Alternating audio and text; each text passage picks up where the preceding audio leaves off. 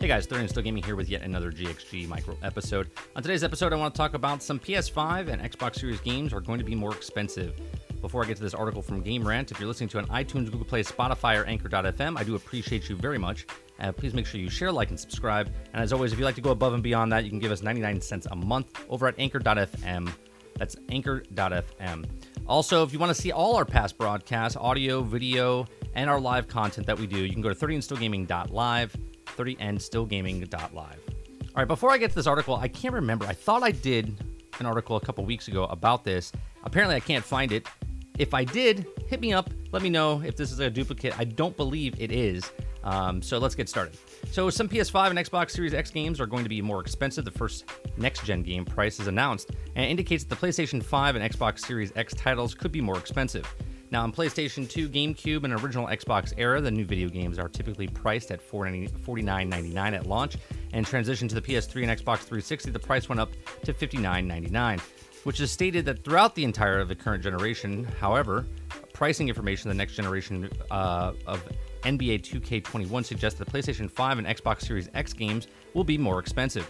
Now, 2K Sports is selling the next gen version of NBA 2K21 at $69.99 a $10 increase. The next gen version of the game will offering a better graphics, two second uh, two second load speeds, new gameplay features, and more fleshed out game modes. Specifically on the next gen spe- uh, specific gameplay features and the modes unavailable at the time of this writing. But 2K Sports believes that the warrants a $10 price increase. Now, NBA 2K21 is the only next gen game price announced to date, but unlikely that 2K Sports is going to be the only publisher to do this. The higher price point may be uh, phased in as a transition from current gen to next gen continues, but this is a good indication that the general price increases will be coming. Of course, it is possible that this is just an experiment by 2K Sports, and it could be in other game publishers have no intention of raising their prices. Now, that being said, there is something to take into account that makes this matter a little bit more complicated, and that's this Xbox Smart Delivery program.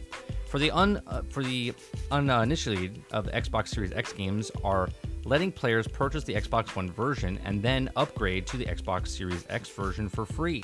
Now, since Xbox Series X is backwards compatible with Xbox One games anyway, it wouldn't make a lot of sense to make consumers purchase a brand new version of the game already own. It's a consumer friendly move that has proven to be quite popular so far. Now, but if the next gen version of the game costs $10 more, it would just make more sense for the gamers to buy the current gen version for $59.99 and then upgrade to the next gen version for free. Because of this, it seems unlikely that all next gen uh, generation games are going to be priced at $70. In the future, when PS4 and Xbox One are phased out and games are only being released on PS5 and Xbox Series X, maybe more titles will be priced at $69.99. This is mostly just speculation at the time. However, there is a lot about the next gen gaming price that will still be a mystery. We don't even know how much the PS5 or the Xbox Series consoles will cost, so it's possible that the decision of the next gen game prices are still being made.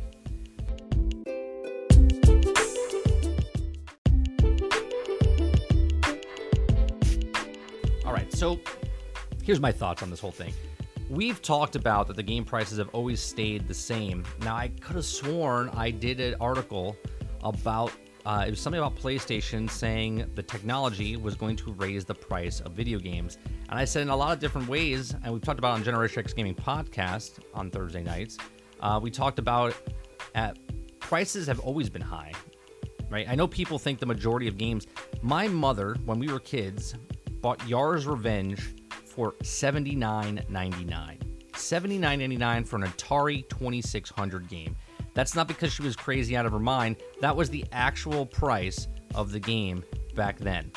Right? So there are games. Legends of Zelda back in the day for the regular Nintendo was like $70 if I'm not mistaken with the gold cartridge and it wasn't a, an exclusive that was the only game that you could buy the gold edition on the N64 and it was 70 it was $70 the price the price increase I get, right? Okay, it's 2020 going to 2021 and the prices been of video games have been the same for decades.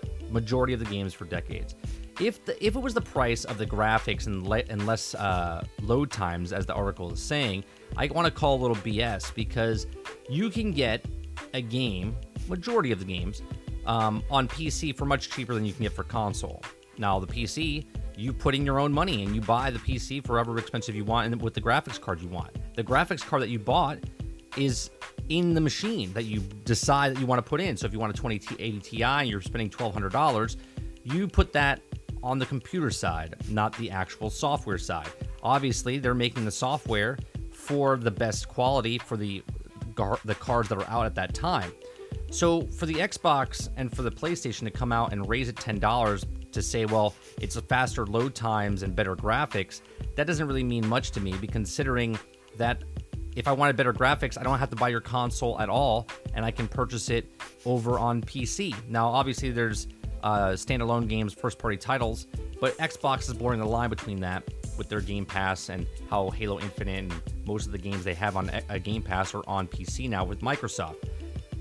Going forward, this I believe is going to get more of a pushback than we see right now. Everyone's like, yeah, $70 for one game. The Game Pass is looking much better now, isn't it?